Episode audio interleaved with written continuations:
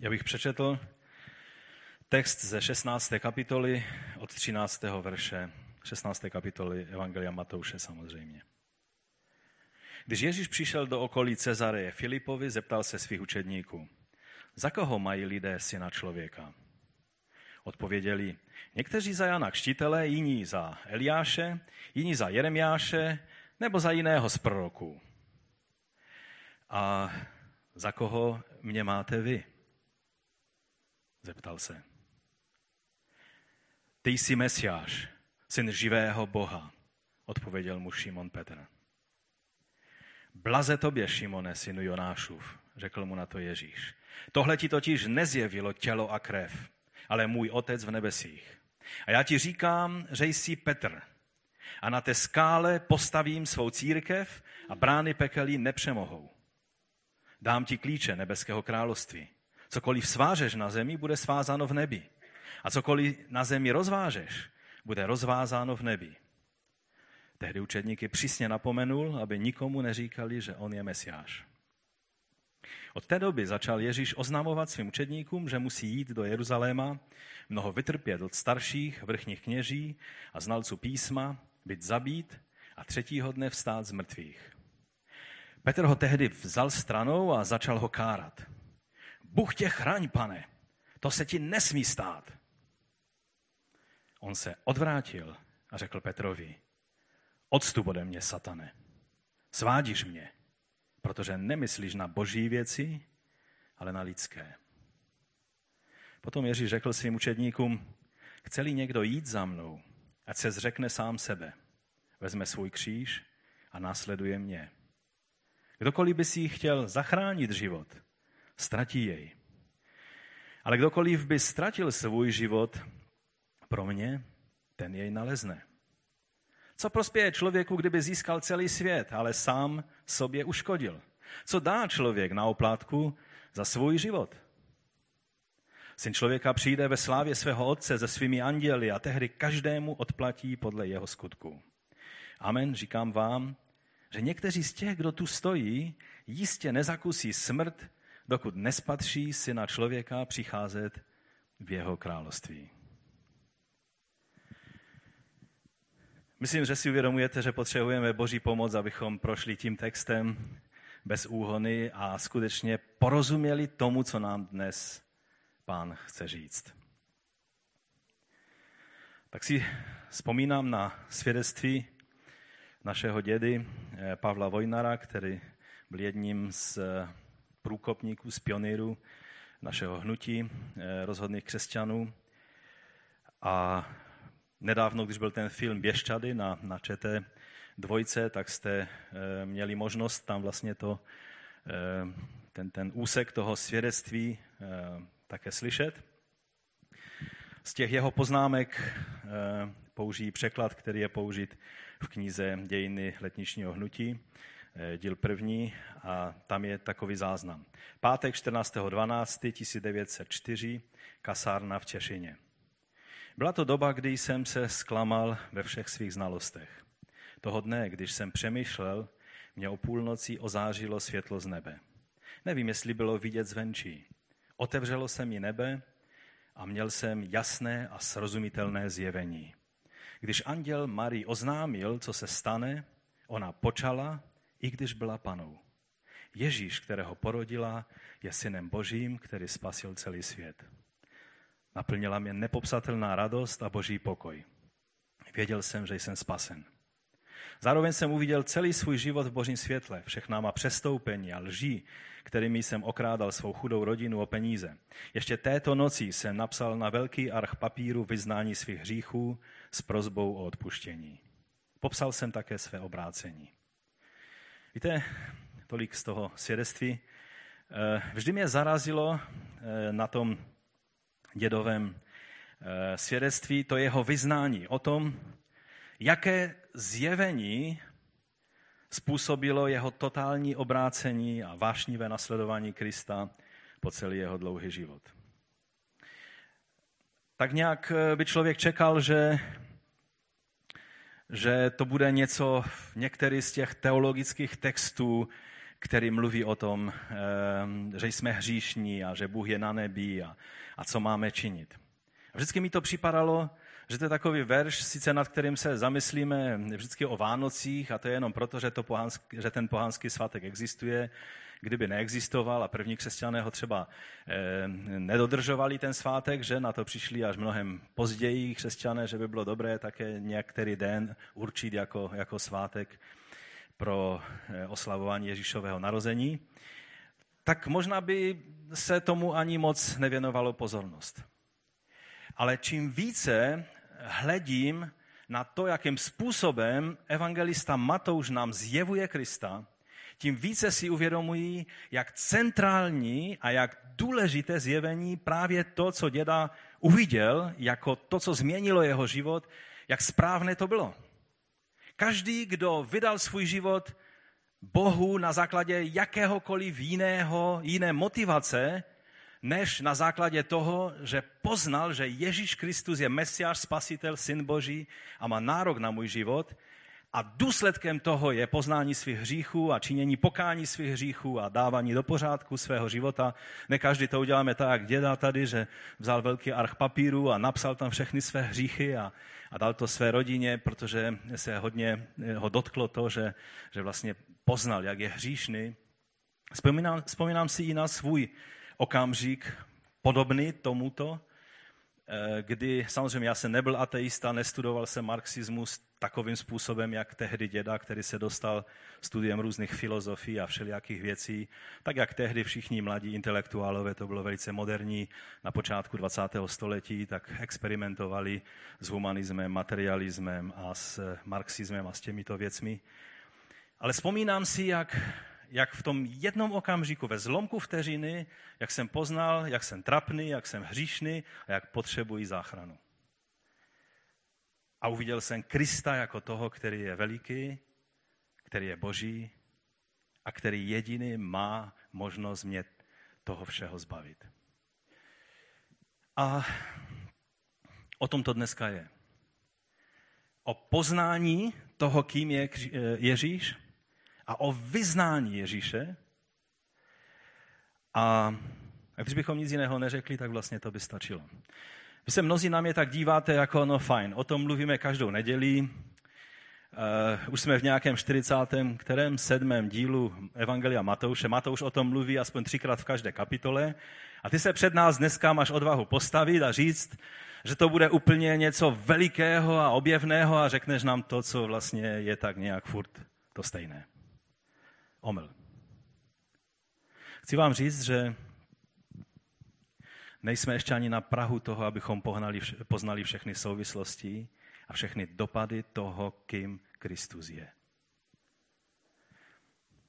Teď probíhá ve světě důkladné, eh, důkladná snaha, hlavně v západním světě, eh, naučit lidi, aby mluvili o Bohu, ale nemluvili o Kristu. A je to taková snaha velice praktická, protože vlastně, když řeknete chvála Bohu, tak, tak i muslim vám řekne Allahu Akbar. Každý vlastně, kdo trošku nějak věří eh, v Boha, tak vám, tak vám přikývne. Ale když řeknete Ježíš je pán, tak celé peklo má pěnu úst. A vy nejste schopni to říct v plném významu toho slova, aniž by vás Duch Svatý zmocnil k tomu, abyste to řekli. Je to tak? A proto všimněte si těch trendů, které budou probíhat. Už jsem tady mluvil jednou o tom, jak, jak dokonce se dělají moderní překlady Bible do jazyků, kde jsou různé jiné kultury než křesťanské, jak se opatrně eh, vy, eh, vypreparovává, když bych to správně chtěl říct, eh, to, že Ježíš je synem božím. Všude, kde je nazvan synem, tak je třeba to nějakým způsobem upravit. Tam, kde je řečeno, že, že je Otec nebeský, tak je třeba to zase upravit, protože to působí velice urážlivě eh, třeba muslimskému, eh, muslim, lidem, kteří vyznávají eh, muslimské náboženství. A také to zní hodně podivně a posměšně pro lidi západní kultury, sekulárního humanismu, kdy přece už jsme trošku povyrostli z takového toho dětinského věku, kdy, kdy si mluvíme o Bohu, Otci a jeho synu a Duchu Svatém. A, a je to taková svatá rodinka, trojice. Ještě někteří to zamotali.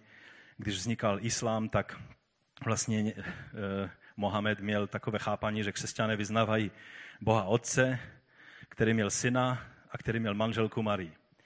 A proto je tak urážlivé pro muslimy e, mluvit o božím synu, protože oni to chápou jako, že to je svatá rodinka, která e, přivedla na svět syna. Samozřejmě je to absolutní nepochopení toho, té slavné a obrovské a veliké pravdy, která je zjevena v Kristu a v písmu. Křesťanství je Kristus. Křesťanství stojí a padá na totožnosti Pána Ježíše Krista. A ta otázka, která před námi dnes stojí, je, zda jsme vyznavačskou církví, která vyznává ukřižovaného Krista. To, že jsme církví, ještě, to je sice hezké, ale otázka je, zda jsme církví, která existuje, protože vyznává Ježíše Krista a to toho ukřižovaného. V dějinách byl vždycky, bylo obrovské napětí a někdy velice nesmlouvavý boj mezi tou církví, která stala na všech jiných základech a byla formována jinými zájmy a jinými věcmi a těmi, kteří byli vyznavači Ježíše Krista, kteří byli církví vyznavačskou, bylo společe, byli společenstvím těch, kteří měli jediné společné. A to je, že vyznávali Ježíše Krista jako svého pána a odmítali všechno ostatní. Takže dnes je otázka před námi. Zda jsme ti, kterým Duch Svatý byl schopen vtisknout do srdce toto poznání, které způsobilo, že Petr byl nazvan Ježíšem, že je blahoslavený, že má štěstí, že má kliku, že toto zrovna on může vyznat. Na hlavních bodech té kapitoly, nebo té, té části kapitoly, té, té perikopy, se tak nějak zhodneme. Ty činí tu kapitolu jednu z nejdůležitějších v celém Novém zákoně. Ty tři věci jsou velice jasné a, a nelze je přehlednout v této kapitole. Za prvé, kým je Ježíš? Zjevení Ježíšovy identity. To je trošku o tom, o čem jsem mluvil v tom úvodu. Za druhé, jaká bude jeho cesta spásy? Je to zjevení kříže. Vidíme, že je tam ukázáno, že nestačí jenom věřit, že Ježíš je Mesiáš, ale záleží, co pro nás slovo Kristus, nebo Ježíš Kristus, nebo Pán Ježíš Kristus znamená. Co pro nás znamená Syn Boží? Zjevení kříže. No a za třetí, je jasně v té kapitole ukázáno, že následovat Ježíše znamená zapření sebe sama. Smrt svému já což je cesta kříže. Takže Ježíšova identita, zjevení kříže a cesta kříže pro nás. Ale pak tady jsou další věci, které tuto kapitolu činí snad nejkontroverznější kapitolou Nového zákona. Na tom se podíleli, nebo podílejí právě ty další, už jakoby méně důležité věci. Vkradají se nám eh, do mysli otázky. Kdo nebo co je tou skálou, na které je postavená církev? Co znamenají ty brány pekel nebo brány Hadesu? Za druhé, co znamenají ty klíče království? A co vlastně Ježíš Petrovi slíbil, když řekl, že mu ty klíče dá? Co měl Petr svazovat a co měl rozvazovat? A co to znamená, že to bude také rozvázáno nebo svázáno v nebi? Za čtvrté, jak to, že pán Ježíš odplatí každému podle jeho skutků, jak jsme tam četli, když jsme spaseni z milosti a ne skutky. Tak celou dobu nás Bůh ujišťuje, že to není na základě skutků, ale z víry aby se nikdo nechlubil, nejsme spaseni skutky, ale vírou, takže skutky se nepočítají a nakonec Ježíš řekne, že odevzdá každému podíl. A to znamená, ten podíl znamená buď vstup nebo nevstup do, do království? Na základě skutků. To jsou takové otázky, které nám musí vyvstat. Pátá otázka. Jak to Ježíš myslel, když řekl, že někteří nezemřou, dokud nespatří přicházet syna člověka v jeho království? Co pak to království nezačne až druhým příchodem?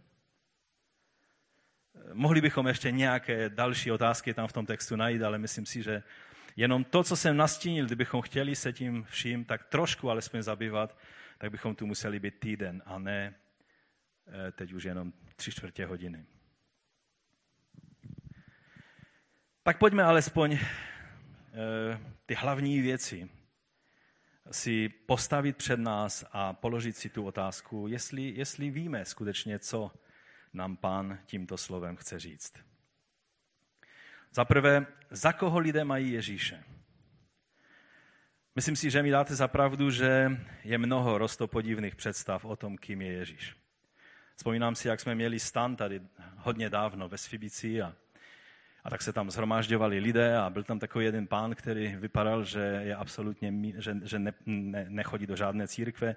Tak jsem k němu přišel a tak jsem se ho zeptal, jestli zná Ježíše, jestli ví, kdo to je Ježíš. On se na mě tak sebevědomě podíval a říká, no samozřejmě, že vím. On se narodil v New Yorku. Asi viděl muzikál Jesus Christ Superstar, eh, nebo něco podobného, eh, nebo si ze mě vystřelil, ale, ale no, Zkrátka, eh, to je spíš výjimka. Tady žijeme v kraji, kde Ježíše, eh, kde Ježíše lidé tak nějak mají nějakou představu o tom, kým je Ježíš. Ale to, že, že vám vyrecitujou, ano, vím, znám Ježíše, je to křesťanský Bůh, vám někdo řekne. Někdo jiný vám řekne, je to spasitel. Někdo jiný ho začne popisovat takovým ezoterickým, zvláštním způsobem, jako učitele moudrosti a, a řekne vám, já, já s ním rozmlouvám každý den. Když mám nějakou potřebu, tak se ho ptám a on se mnou mluví. Jsou lidé, kteří v životě nevydali své životy Ježíši, ale s Ježíšem mluví každý den. Je to součástí různých New Age učení a, a všelijakých východních nauk a tak dále. Nebo jsou lidé, kteří, když se řekne Ježíš, tak vidí krucifix a vidí náboženské obřady a, a různé úkony, které musí dělat, aby se ujistili, že jsou spaseni. A pro ně Kristus je součást celého toho e, nějakého obřadního systému. Jsou filozofové, kteří se fascinují Ježíšem jako největší morální autoritou všech dob. A o tom není sporu. Řeknou vám i naprosto, naprosto ateističtí eh, filozofové. Dneska se ta doba trošku mění eh, vlivem různých Dawkinsů a jiných eh, filozofů, kteří říkají, že víra v Boha není jenom hloupá, ale je nebezpečná, tudíž třeba udělat všechno pro to, aby, se jí, aby, aby byla vykořeněna. Takže je to velice agresivní ateismus, který přichází a ještě si ho užijeme určitě velice. V kombinaci s islámskou agresí bude na tom světě hodně horko pro vyznavače Ježíše Krista. Ale takoví ti filozofové minulých věků, kteří přemýšleli ještě bez toho zaujetí, tak museli dát zapravdu, že Ježíš je naprosto unikátní a největší osobnost, která kdykoliv se na této zemi objevila. A jeho vliv je absolutně, absolutně eh, nepopiratelný. Ale když jim řeknete, je Ježíš Boží syn, tak vám řeknou, že to byl pouze učitel moudrosti, morálky, který žil to, co mluvil, ale to je tak asi všechno. V současné době pomalinku židé poznávají, že Ježíš byl vlastně největší žid, který kdykoliv žil na této planetě a oni se ho tak nějak lehce zřekli a, a teď začínají poznávat a píšou se knihy a, a, a židovskými autory, rabíny, o tom, že Ježíš vlastně byl absolutně skvělý žid a že vůbec nechápou, proč eh, se ho zřekli, ale samozřejmě odmítají to, že byl mesiášem. Aspoň zatím. Víme, že je to proces a že Ezechiel něco o tom měl, eh, měl co říct k tomu. No a tak učedníci i tehdy začali prostě mluvit všechny ty představy, které lidé měli o tom, kým je Ježíš. Ale víte, v takovém tom galimatiáši a v tom zmatku někdy tak přemýšlím o tom, že když řeknete člověku třeba Ježíš tě miluje, taková, taková oblíbená věta všech těch, kteří chtějí evangelizovat své okolí nebo, nebo lidi, které potkají, tak někdy, někdy se škrábu za uchem nad tím, co ten člověk z toho dostane za informaci. Pokud, pokud řeknete nějakému chlapovi, který má dost eh, všech těch trendů dnešních, které jsou prostě oslavování jinakosti v eh, genderové a sexuální oblasti, mu řekne, že ho Ježíš miluje, tak vám může střelit jednu, protože on nepotřebuje, abyste mu sdělovali, že ho, že ho nějaký chlap miluje. A nebo prostě, pokud, pokud člověku řeknete jen tak bumbác některou větu o Ježíši a on nechápe, o co se jedná, proč je Ježíš tolik důležitý pro nás, tak jsme lidem akorát směšní. A Petr nám říká, ten Petr, o kterém dnes mluvíme, nám říká, že máme být připraveni, abychom vysvětlili, proč věříme tomu, čemu věříme. Abychom to činili s pokorou a s trpělivostí a tak dále. Čili nelze jenom říct Ježíš. Eh, bez Ježíše eh, si ztracen. A lidé vůbec nechápou, proč, proč zrovna a, a berou to jako každé náboženství má nějaké vůdce, má nějaké svaté knihy, no tak on je zrovna tím vůdcem a pak ještě jsou nějaké svaté knihy a tak dále. Je třeba, abychom dokázali vidět a vnímat svět očima těch lidí, které, se kterými mluvíme, abychom pak správným způsobem mohli tu věc vysvětlit. Ale to nebylo to, co Ježíš chtěl se dozvědět jako, jako hlavní. To byl jenom úvod k té, k té důležitější otázce, protože ta důležitější otázka je v 15. verši. A za koho mě máte vy? Víte, můžeme celý život filozofovat nad Ježíšem, ale přesto můžeme dokonce být součástí církve. Jsou mnozí lidé, kteří chodí do kostela každou neděli na mši. A tak je to zahřeje u srdce, že byli na mši, protože v tom určitém jejich chápaní to je povinnost. Ale s Ježíšem jako spasitelem a Kristem a Mesiášem neprožili zatím nic osobního. A pán Ježíš se zeptal, a za koho mě máte vy? A tady přichází na scénu Petr, který v takových chvílích vždycky přichází na scénu protože on byl vždycky první, který mluvil, vždycky byl ten, který tak nějak, když všichni mlčeli a škrabali se za uchem, tak on byl ten, který, který byl odvážný. Ale tady vidíme, že se stalo něco, že Bůh takovou tu jeho ochotu být první použil k tomu, že mu dal zjevení, které, které Petr neměl ze své hlavy. A řekl vlastně něco, co, co je to nejdůležitější a klíčové.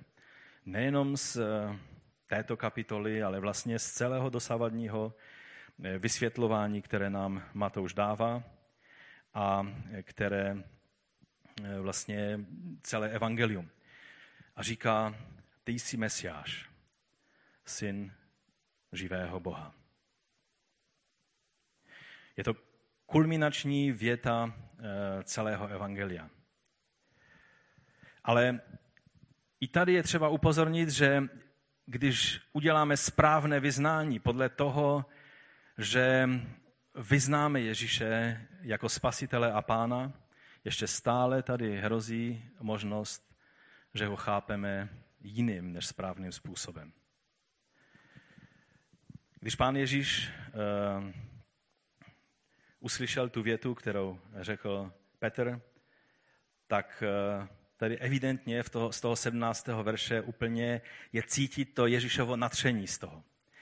Že, že Petr se otevřel na Ducha Božího, že Otec nebeský byl schopen skrze Ducha Božího vložit do Petra tohle zjevení, protože to Ježíši potvrdilo, že jestli Petr to dokázal takhle přijmout, pak to každý ostatní učedník bude schopen přijmout. A je úplně vidět na těch verších, jestli se podíváte, můžete to mít před sebou otevřené, na těch verších 17 a dalších, jak Ježíš je natřený a říká, máš štěstí, nebo blaze tobě, nebo, nebo blahoslavený jsi, takovým tím tradičnějším slovem. Šimone synu Jonášův. Eh, podle studijního překladu tady je blahoslavený jsi Šimone Barjona, čili synu Jonášův, protože ti to nezjevilo tělo a krev. To byl židovský obrat, který vyjadřoval, že něco pochází čistě z člověka, že je to něco, co se zrodilo buď v hlavě člověka, v srdci člověka, nebo v těle, je reakcí těla člověka. Nezjevilo ti to tělo a krev, ale můj otec, který je v nebesích. A já ti pravím, že ty jsi Petr a na té skále vybudují svou církev a brány podsvětí ji nepřemohou. A pak dále mluví o těch klíčích. Tady se dostáváme eh, k mému čtvrtému bodu a to je skála, na které církev stojí a obstojí. Tady v tom natření Ježíš eh, vyznává a, a tak nějak se mu to spojilo a, a to je častý jev, to dokazuje, jak, jak semické, jak židovské to je, co se děje tady mezi Ježíšem a mezi Petrem, že oni velice často používali hru slov. A samozřejmě Petr i Ježíš mluvili buď aramejsky, anebo dokonce možná i hebrejsky. A, e, ale my to máme zaznamenáno v řečtině. A tak e, v tom, tom řeckém e, textu Nového zákona je, že a já ti říkám, že ty jsi ty jsi Petr, neboli Petros řecky, a na té Petra, neboli na té Petře, vybudují svou církev a brány světí ji nepřemohou. A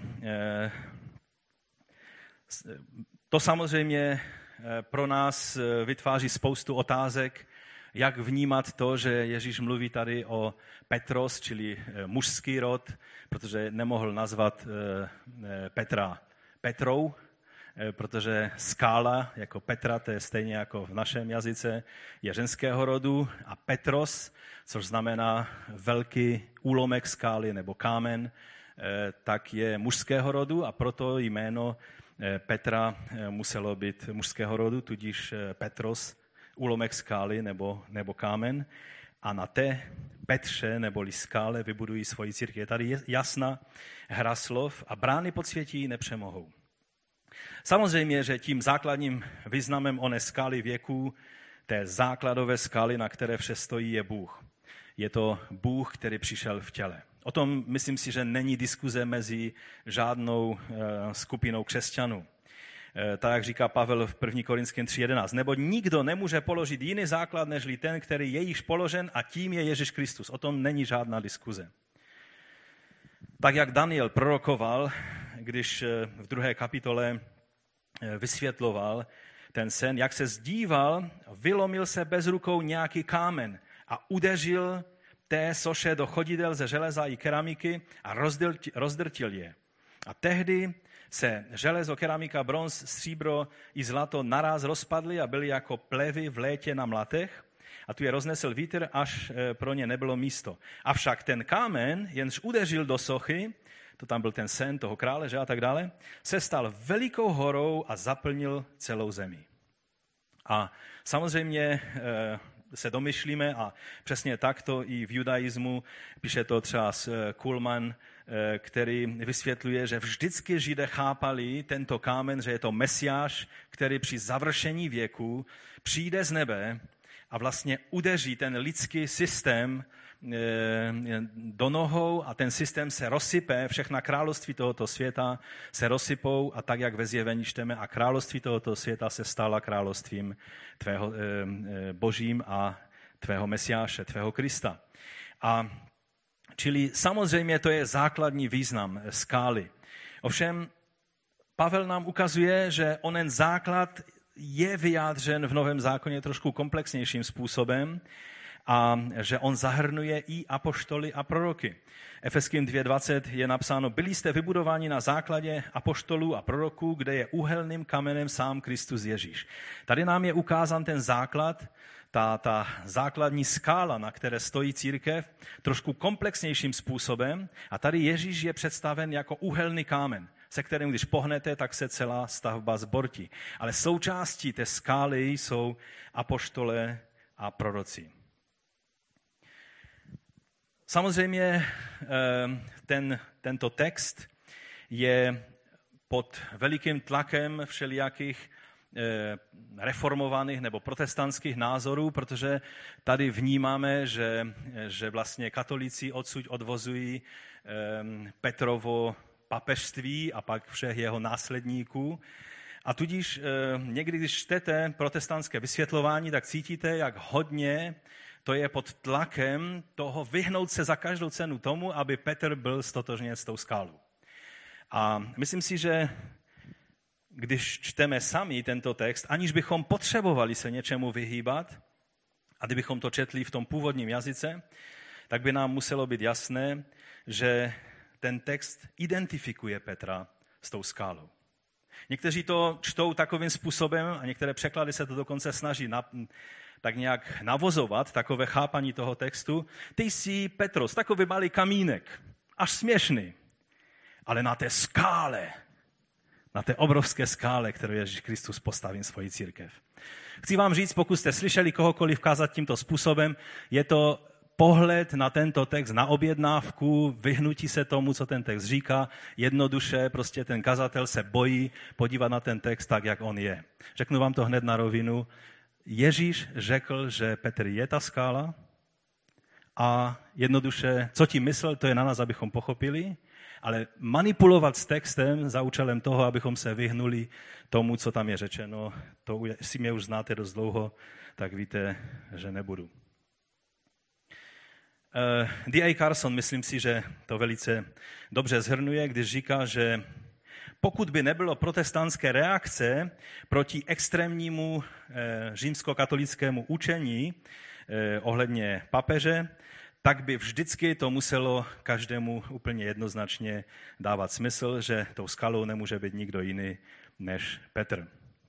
Tady v tomto textu, v, této, v tomto obraze, který Ježíš používá.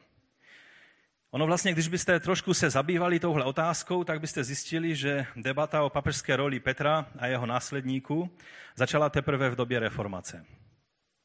Teprve tehdy katolíci začali potřebovat eh, reformátorům oponovat v jejich názoru a začali hledat v Biblii všelijaké způsoby, jak eh, eh, vlastně papeže do Bible do Bible vtěsnat do těch různých textů, které k tomu používali, jako je třeba Izajáš, eh, který mluví, eh, eh, mluví o klíčích a tak dále.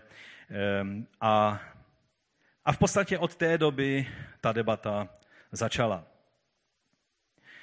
Ale když se podíváme na, na ty nejlepší učence dnešní protestantského světa, kteří skutečně i na základě eh, toho, jak je to používáno v eh, původním jazyce, to znamená v aramejštině, protože Ježíš s Petrem určitě nemluvili řecky, tak eh, lidé jako D.A. Carson, Craig Blomberg, Craig Kinner jsou vlastně lidé, kteří skutečně nemají potřebu něco, čtou Bibli tak, jak je napsána a ne s nějakým teologickým už předem požadavkem tak přiznávají, že to je třeba vzít tak, jak to je nejjednodušší čtení toho textu, a tudíž, že Petros je mužský rod, znamenající kámen, a Petra je ženského rodu, je to skála, ale když se přeneseme do aramejštiny, tak tam je jedno, jedno jediné slovo. A to je definitivní vysvětlení, proč můžeme být jistí, že tam Ježíš nekombinoval s tím. Ty jsi kamínek,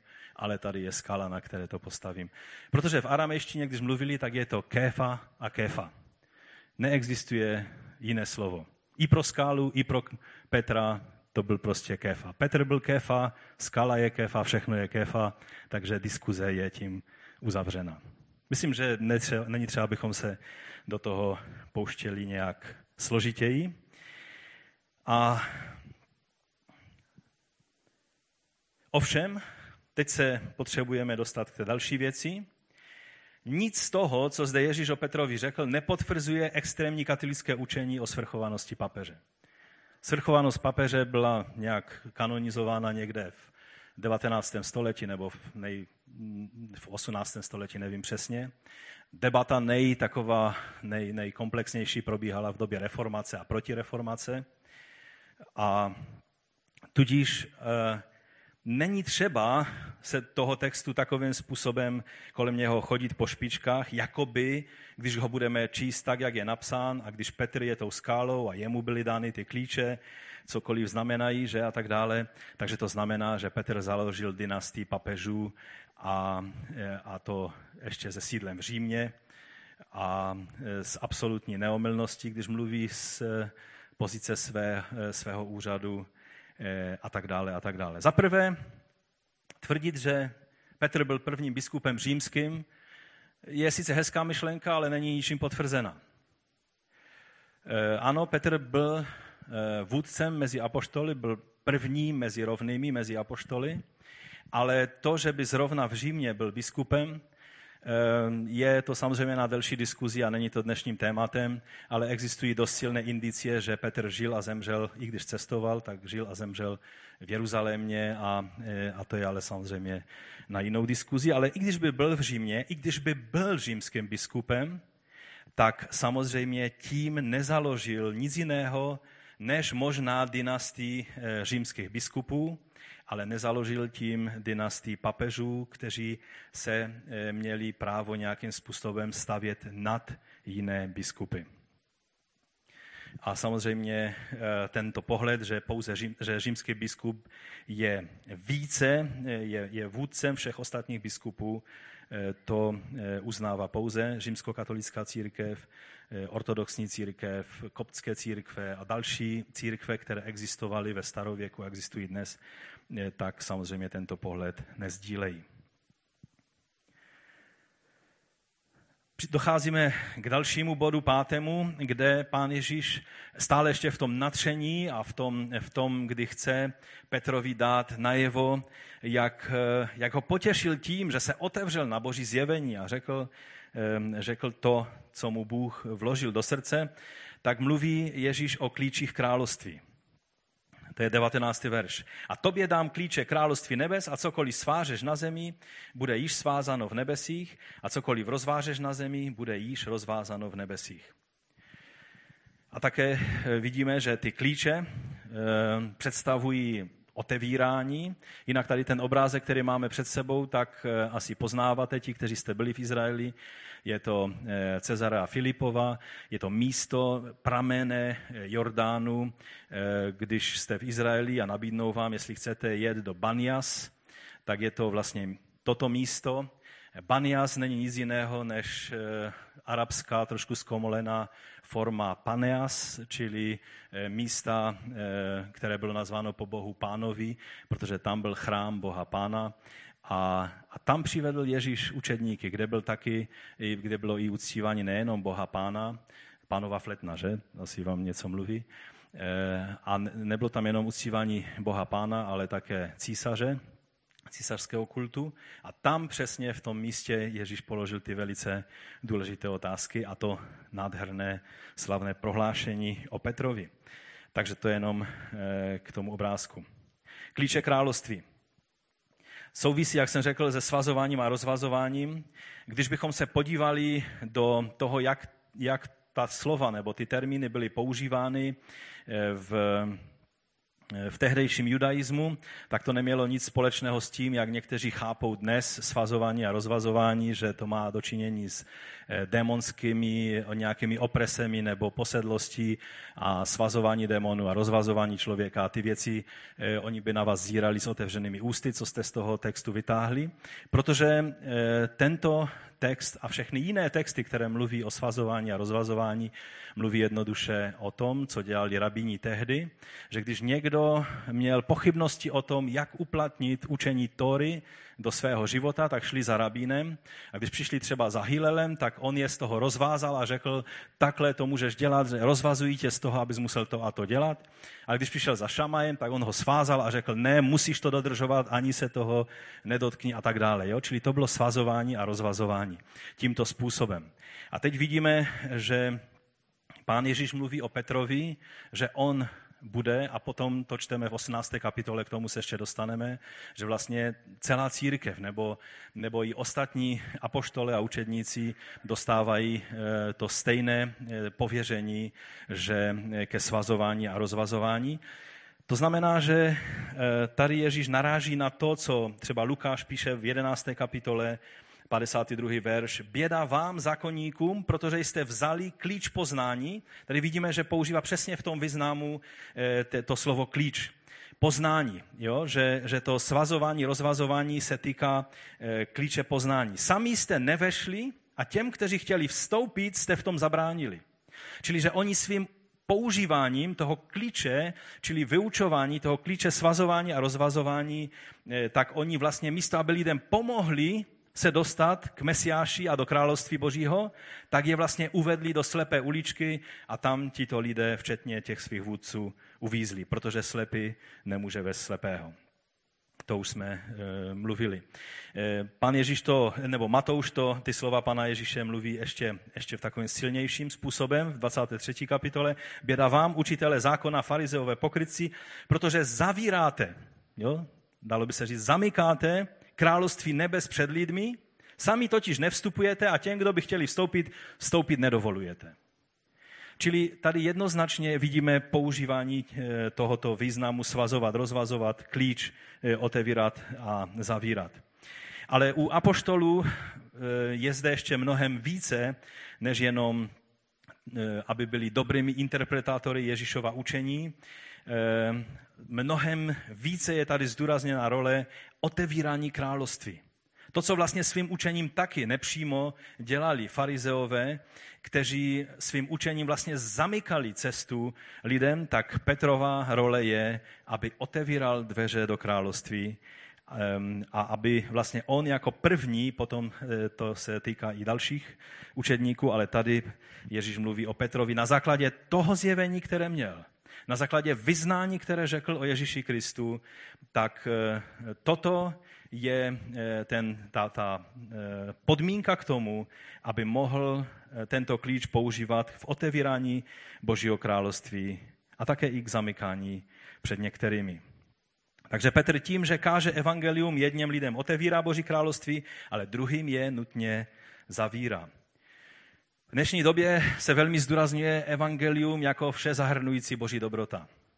Musíme vždycky mít na paměti, a poslední dobou jsem to už několikrát tak nějak vypíchnul a znovu chci, abyste si toho všimli, že evangelium působí rozdělení. Evangelium spojuje ty, kteří touží po Kristu. A pak spojuje i nepřátele vůči Kristu. Ale mezi těmi, kdo přijímají a kdo nepřijímají, vnáší meč rozdělení. A toto, i, i ta role vlastně Evangelia, jak ji popisuje Ježíš tím svazováním neboli otevíráním a zamykaním eh, pro ostatní, eh, tak je eh, velice jasně ukázáno. Evangelium kříže, evangelium království, Ježíšovo evangelium, to skutečné evangelium, ne to vše zahrnující vyjadřování boží dobroty, kdy Bůh vlastně je tolerantní ke všemu a všechno přijímá, všechno nakonec nějak dobře dopadne, i když nebereme boží varování vážně a tak dále. Chci vám říct, že toto je falešná představa. Skutečné evangelium eh, dává věci jasně a my se musíme postavit buď nalevo nebo napravo a za každý tento krok, ať jsme nalevo mezi ovcemi nebo napravo mezi kozly, bude mít věčné důsledky pro člověka. Toto je třeba vzít v úvahu. Třeba Petr odemknul dveře Židům do království v den letnic, kdy jednoznačně ve svém eh, kázání vysvětlil, co se to děje a mnohé, tisíce lidí toto přijali. Nebo potom odemknul dveře pohanům u Kornelia, Víme, jak dlouho to eh, Duch Svatý na ně musel pracovat a zjevením a skrze různé další věci, aby Petr pochopil, že má ten klíč, který mu byl dán, použít tím způsobem, že půjde do Korneliova domu, což by jinak neudělal jako žid, protože to bylo v pohanském domě, teda v pohanském městě, v pohanském domě, eh, v domě okupačního důstojníka, a že má použít tento klíč a vlastně říct, aha, teď chápu, že vás všechny Bůh přijímá, protože toužíte po Kristu. A oni přijali Krista a byli naplněni Duchem Svatým, pokštěni Duchem Svatým, a modlili se v jazycích, prorokovali a, a bylo jasné, že je Bůh přijal stejným způsobem jako apoštoly e, a učedníky na začátku v den letnic.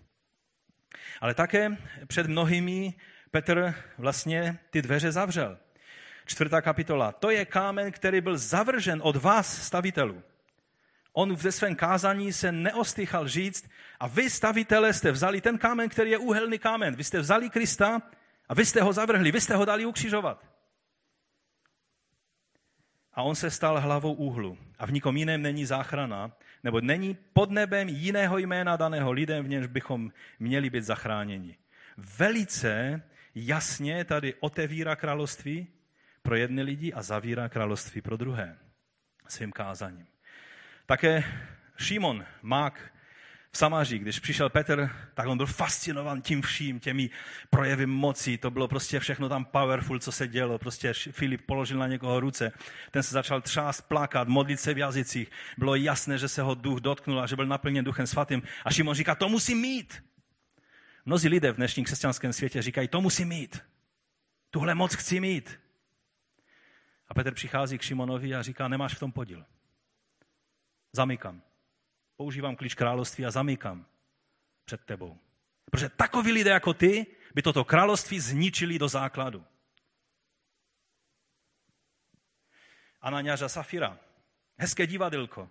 A my jsme tak zbožní, že jsme všechno prodali a každou korunu tady máte, bratři. Cink. A teď čekali, že všichni budou tleskat a děkovat jim. A v některých zborech ještě si dají plaketu někde na stěnu. Ti se zasloužili o boží dílo tady takovou a takovou částkou. A Petr říká, proč lžete duchu svatému? Udělali skvělou věc. Udělali obrovské dílo. Ale Petr musel použít klíč království a zamknout království před lidmi, jako byl Ananiáš a Safira. Protože oni by z Božího království udělali divadelko. A mohli bychom pokračovat. Je zvláštní v tom textu o svazování a rozvazování, když si všimnete toho řeckého textu, že vlastně tam je řečeno, cokoliv svážeš na zemi, jakoby ten text znamenal, už bylo svázáno v nebesích. Jo, jakoby když Petr se rozhodnul něco svázat, tak to nebylo, že v nebi si říkali, co ten Petr udělal, teď to budeme muset nějak pořešit. Ale Petr byl pod vlivem Ducha Svatého a když on řekl Šimonovi, nemáš v tom podíl, tak všichni anděle řekli amen, protože už bylo rozhodnuto v nebi. A Petr jenom reagoval na podnět Ducha Svatého v této věci. Čili, že v nebi bylo rozhodnuto dřív, než to udělal Petr. A tím způsobem ty věci eh, fungují. Takhle, takhle je třeba tomu rozumět. Nebylo to tak, jak v některých církvích je nezávislé používání kněžské autority, eh, kdy prostě slovo kněze teprve způsobuje eh, rozřešení, teprve způsobuje ty všechny věci, ale je to poslušnost Božímu slovu v tom, když vidíme, že se něco stalo v souladu s Božím slovem, my to prohlašujeme a je to tak správné. Šestý bod, zjevení kříže. Tady je napsáno v tom, eh, v tom textu, eh, Matouš 16, 21. Od té doby Ježíš začal svým učedníkům ukazovat, že musí odejít do Jeruzaléma a mnoho vytrpět od starších, velekněží a učitelů zákona, být zabít a třetího dne být vzkříšen. Tady Ježíš jakoby jedním dechem říká v tom natření Petře, je to úžasné to zjevení, které si přijal. A teď říká všechny ty, ty plány Boží pro jeho život. A Petr skutečně byl tím prvním mezi apoštoly, který měl mít ten klíč otevřít Boží království pro, pro všechny ty kategorie lidí, ve kterých to udělal. Samozřejmě pak pohan, iniciativu mezi pohany převzal apoštol Pavel. Ale Petr byl ten první, který otevíral dveře. Ale tím nebylo vytvořeno, vytvořena nějaká dynastie klíčníků. Ano, rozumíme si? Petr měl ty klíče. A vlastně na vyznání, které řekl, tak na tomto vyznání všichni lidé mají možnost stavět svůj život.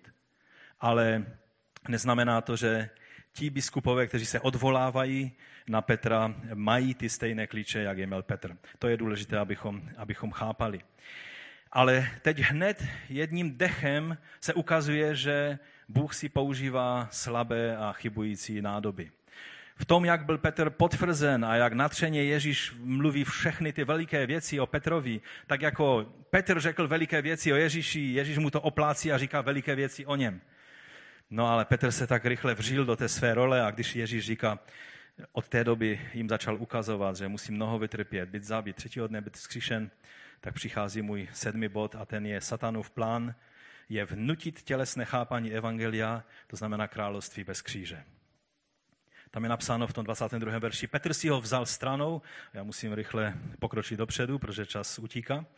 Petr si ho vzal, rychle, eh, vzal stranou, ne rychle, ale vzal stranou a začal ho kárat. Bůh tě chraň, pane. To se ti určitě nestane. Ale on se otočil a řekl Petrovi, čekali jste to, že to řekne takhle tvrdě? Jdi ode mě, satane.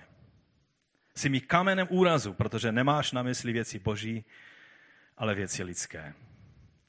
Jakoby Ježíš v té chvíli uslyšel echo satanova pokušení na poušti. Pamatujete si? Pokloň se mi a budeš mít království bez kříže. Jaký pak kříž? Můžeš být úspěšný, aniž bys si prošel údolím kříže.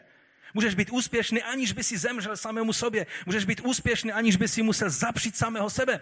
Můžeš být úspěšný, aniž by tě římští vojáci přibíjeli ke kříži. Ježíši, zpamatuj se.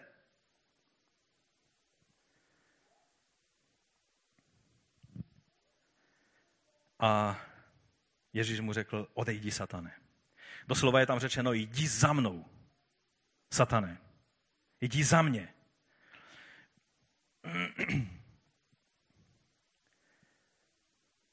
A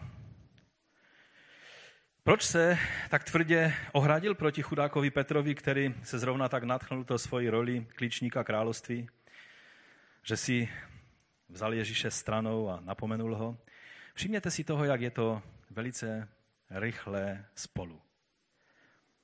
Ježíš zrovna řekl ty úžasné věci, které Bůh chce konat v životě Petra.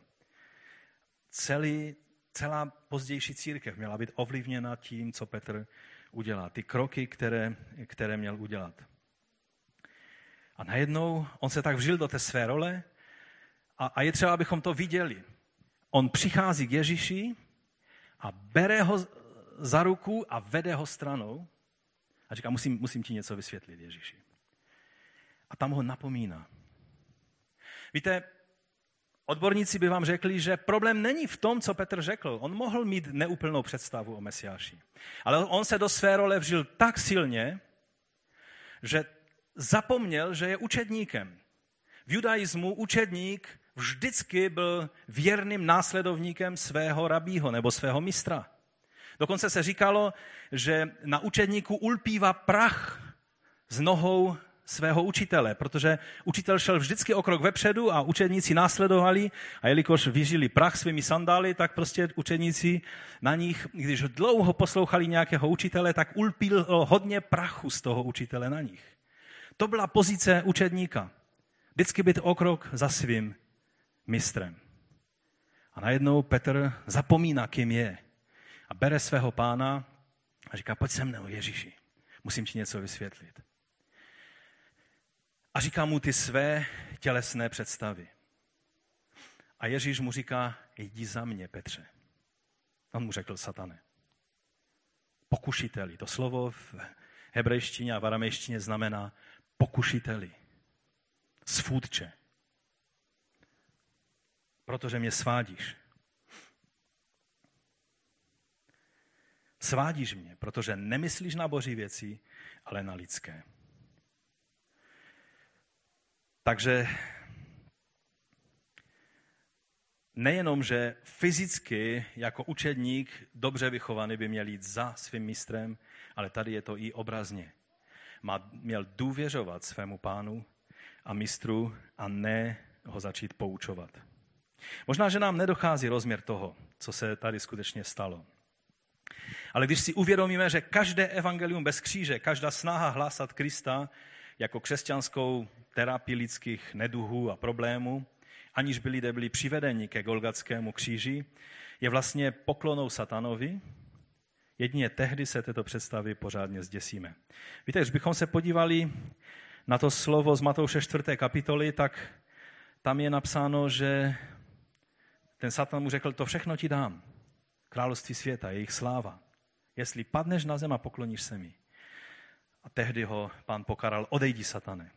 Vždyť je napsáno, pánu svému bohu se budeš klánět a jeho jediného uctívat. A tady vidíme, že vlastně to, k čemu naváděl Petr Ježíše a posléze by to vytvořilo i nekrvavé evangelium a nekrvavý vstup do království božího, eh, nebo ten bez kříže eh, přístup eh, k Bohu, tak vlastně je to přesně to, co chtěl ďábel, že, že tím se mu totiž kláníme. Hledání úspěchu v křesťanském životě, v církvi, bez kříže Kristova. Bez toho, že se stotožníme ze smrti a pak teprve ze vzkříšením Kristovým, je vlastně klaněním se ďáblu. Nevím, jestli vás dostatečně děsí ta představa. Jak když jsem to dneska ráno uviděl, tak jsem chvíli seděl a říkal jsem si, to není možné, že je to až tak daleko. Ale Ježíš neřekl Petrovi jen tak, jdi za mě, satane. Když to řekl, muselo to mít velice silný důvod a tady ten důvod je. Veškeré evangelium, které se vyhýba jasnému postavení kříže do centra všeho, je vlastně klanění se tomu, který úctu od nás nemá mít. To je ten, který ovšem po ní vždy bude toužit, který dokonce samotného Ježíše chtěl dostat do kolen.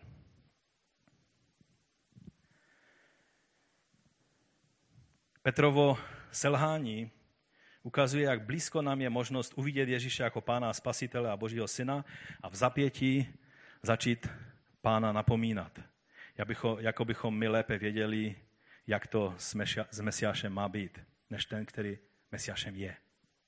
Rozumíte? Často naše chování si myslím před Božím duchem zarmucujeme ducha, protože my poučujeme Boha, jak by měl dělat věci v tomto světě. My mu nařizujeme, koho by měl přijímat a koho ne. My mu nějakým způsobem se snažíme vnutit představu toho, jaký by měl být Mesiáš, jaký by měl být Kristus. A já vám chci říct, že tohle je nebezpečná hra. A dnešní velká část dnešního křesťanství si s tímto ohněm hraje. A je na čase s tím skoncovat a poddat se tomu, kdo je mistrem, jít za něj a ne před něj a následovat jej. Tak, jak napsal správně jeden, eh, kdysi jeden anglikánský biskup John Ryle, on řekl, že eh, chybování na mnoha různých, eh, v mnoha různých věcech je pouze takovou kožní nemocí která je nepříjemná a, a musíme ji léčit, ale o nic vážného nejde. Ale chybovat ve věci Kristovy smrti je nemocí srdce, na kterou se umírá. Když nechápeme správně, co Ježíš udělal a, a co znamená, že on je mesiáš, který musí jít a zemřít, aby dílo spásy bylo skrze jeho kříž a zastupnou oběť, pokud se milíme v této věci, pokud v evangeliu cokoliv jiného je tím středobodem a centrem než tahle věc, pak je to e, smrtelná nemoc srdce a nejenom nějaká kožní nemoc. No a za osmé a poslední, následování Krista znamená smrt sobě, kříž a následnou slávu při druhém příchodu Krista. Jako by toho ještě nebylo málo, co Ježíš učedníkům tady u té příležitosti všechno řekl, tak Ježíš pokračuje velmi důležitým principem. Ježíšovo utrpení a smrt na kříži u Matouše není ukázáno jenom jako vykupitelské dílo, za které máme být vděční, ale zde nám Ježíš jasně ukazuje, že to má být pro nás i příklad k následování. Blahová představa, že lze být křesťanem a že nám automaticky budou v tomto světě všichni tleskat, je blahová představa. Není reálna, není pravdivá. Musíme s tím počítat, že není učedník nadmistra, ale jestli našeho pána ukřižovali, co asi myslíte, že ďábel má a duch tohoto světa má v plánu udělat s tebou a se mnou? Víte, není to malování čerta na zeď. Je to realita, kterou musíme přijmout, že v tomto světě budete mít pro následování. Někdy bychom chtěli konat Boží dílo a čteme knihy, slavné knihy o slavných misionářích, kteří, kteří prostě položili svůj život jako oběť někde na misijním poli, ale to se dobře čte z houpacího křesla v obyváku, kde vás nic neohrožuje, Ale když jste v situaci, kdy skutečně se to může semlit tak, že když přijdou na to, že jste křesťan, tak vás popraví jednoduše, a to ještě je ta, ta, ta lepší varianta. Velká část církve dnes to musí brát jako životní realitu. Žijeme ve světě, ve kterém se zdá, že díky Bohu zatím tuto cenu není třeba platit, ale ta situace se rychle mění. Být ochotní zapřít sami, sami sebe, vzít svůj kříž, jít skrze kříž k tomu, abychom naplňovali v moci vzkříšeného Krista jeho dílo, toto je nutná součást Evangelia. Samozřejmě tam potom je ten, ten verš 28 kdy eh, pán Ježíš říká, amen, říkám vám, že někteří z těch, kdo tu stojí, jistě nezakusí smrt, dokud nespatří se na člověka přicházet v jeho království. Nebudu se do toho ani dnes pouštět, protože to trošku navazuje na tu další kapitolu. A tak povstaňme k modlitbě závěrem. Chci, abychom teď v této modlitbě přišli a uvědomili si, jak lehce jsme v jedné chvíli ústy božími a v zapěti nositeli myšlenek toho zlého. Víte, Petr, který byl skutečně prvním mezi apoštoly, byl schopen této věci. Co pak jsme větší než Petr? Já si myslím, že každému jednomu z nás hrozí, že když se otevřeme na, na, ty, na, na ty úžasné boží věci, naše tělesnost bude vždycky chtít otevřít zadní vrátka tomu zlému, aby nám tam nasoukal nějaké své představy. Rozlišování toho, z jakého pramene mluvíme. Naše ústa by neměly mluvit zároveň sladkou a zároveň hořkou vodu. To je pravda. Ale Jakub říká, ale tak se to děje. Jednou mluvíte sladké věci a po druhé hořké. A tak to nemá být, bratři, říká Jakub. Pavel říká, že naše slova mají být jako slovo Boží. Otázka je, co z nás někdy vychází. Když jsou to slova nevíry, pochybnosti, když jsou to slova hořkosti, když jsou to slova neodpuštění, tak jak jsme slyšeli eh, u Večeře Páně, kdy vycházejí z našeho nitra věcí. Víte, Petr byl přesvědčen, že v té chvíli koná Boží vůli. Naprosta většina těch, kteří kteří eh, vnesli ďábelské představy a myšlenky do církve Kristovi, byli přesvědčeni o tom, že církev vylepšují k božímu obrazu. Věřte mi. To nebylo tak, že měli představu a teď něco ďábelského vnesu. Myslíte si, že tak lidé uvažují? Církev je taková čistá a krásná a já do ní vnesu něco nečistého.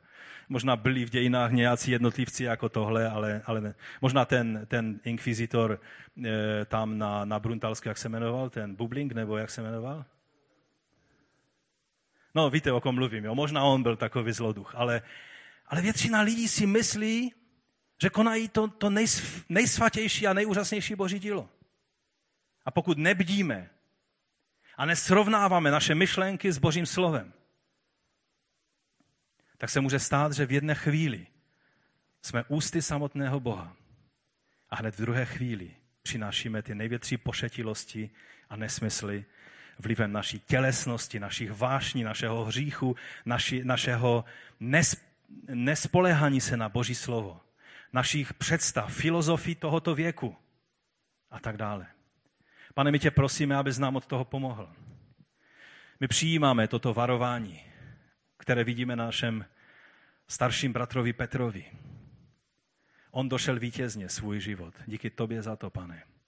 Ale když vidíme, jak byl schopen jednou tak a po druhé úplně opačně jednat, jak tě z jedné strany vyznával jako, jako ten, který až na smrt půjde za tebou a hned v zapěti se tě zapřel jak byl schopen být ústy vlastně všech ostatních apoštolů v tom slavném vyznání, kdy tebe vyznal jako, jako mesiáše a pána a syna božího a v zapěti ti chtěl vnutit představu toho, který je svůdcem a, a, a pokušitelem všech lidských duší. Pane, uvědomujeme si, že, že jsme úplně stejní. Vyznáváme tuto slabost před tebou.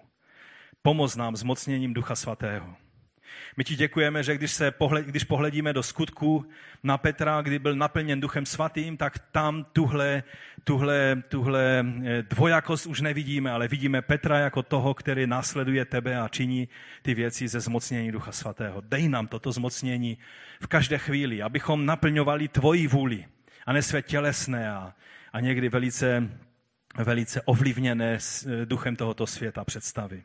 Pane, my tě prosíme, abys nám odpustil naši, naši tělesnost, naši omezenost, někdy to, že víc spoléháme na ty všechny jiné věci ve tvém evangeliu, než je to, co je centrální, a to je kříž. To je potřeba zemřít samému sobě, zapřít samého sebe a následovat tebe. Zmocní nás, pane, abychom v moci vzkříšeného Krista mohli jít a naplňovat tvé záměry na této zemi.